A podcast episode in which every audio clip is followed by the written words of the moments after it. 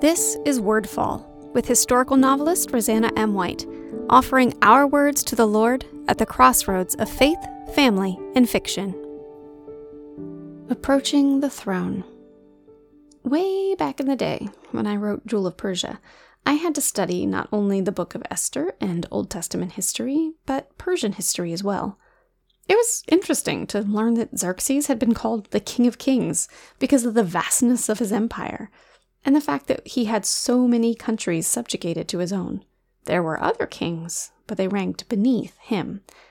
Which, of course, got me thinking about why we call God the King of Kings. Because there are always going to be other rulers on earth, authority over us, but he is above them all. That makes sense, right? In the story of Esther, it's pretty clear how powerful and terrifying the king can be. And Xerxes was known for his generosity. But still, she was taking her life into her hands when she went before him without being summoned. To us today, this could seem a bit weird, right? I mean, she was his wife. More than that, she was his queen. She had plenty of authority on her own, but not enough to counteract his. Not enough that, had she caught him in a bad mood, he might not have deposed her, or worse. He was the king, the absolute kind, who literally held the power of life and death in his hand. And she was just one of his wives. He had hundreds. So, what if they all just barged into the throne room whenever they wanted a favor or had something to tell him? It would have been chaos. The same is true of other ancient kings. They were fearsome, intimidating, because they were powerful. Their authority meant they could do pretty much anything they wanted. So, naturally, the people of God viewed him in the same way. He was, after all, the true King of Kings. He held all life and death in his hands.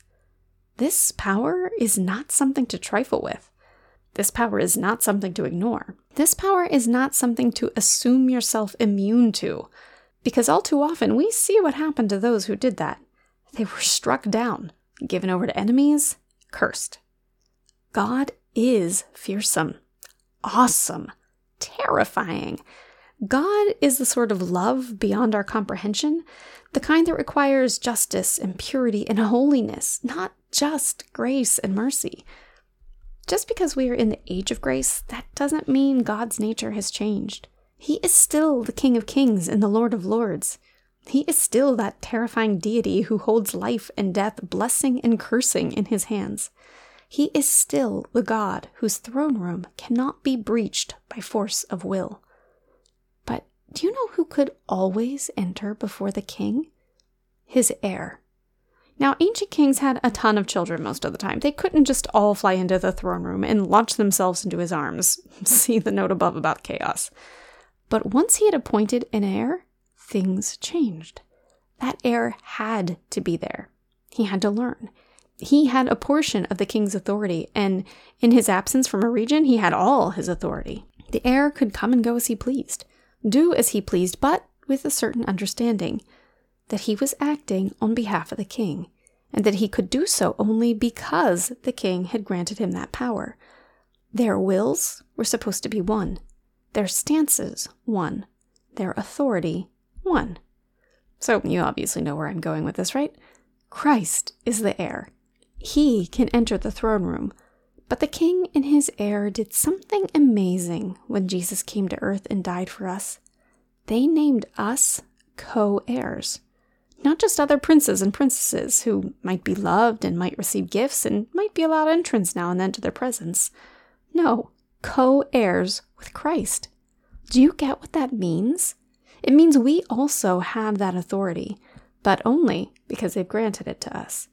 It means we have that authority when we share their will, share their goals, share their kingdom oriented passions. We can approach God not just because He is merciful and loving, but because He has appointed us as responsible parties, let's say, for His kingdom.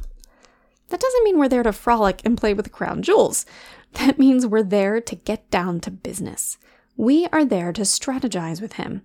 We're there to carry out His goals and visions. We're there to do His bidding and be His emissaries to the world. We can approach His throne without fear because we are authorized to be there and share in His authority. But at the same time, we need to remember that there is fear in approaching him because he has all authority. We should always be aware of how fearsome he is, and we should be aware of it in part because he has granted that same power to us. If we're to wield it effectively, lovingly, mercifully, justly, we need to understand it and appreciate it and respect it. If we're not walking in that authority, are we really acting like his heirs? But at the same time, if we are misusing it, are we truly being the emissary of the king? If we ignore that it's real and don't recognize his awe inspiring power, then we're binding our own hands.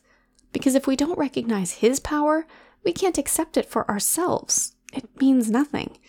And yet, when he looks upon us and calls us his child and tells us we are co heirs with Christ, we also can't just shuffle our feet and hide our face and say, eh, thanks for the welcome, Lord. I'm just going to hide in the corner.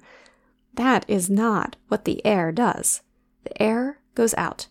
The heir does business. The heir learns how to run the kingdom.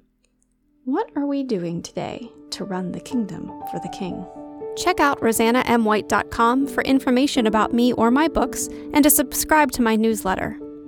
This episode of Wordfall is brought to you by Bookish Tees and Totes, bringing you t shirt and tote bags for book lovers created by book lovers. Check out bookishteesandtotes.com to see our latest designs. Wordfall is a proud part of the Whitefire Podcast Network. Please visit whitefire.tv slash podcast for other shows I know you'll love.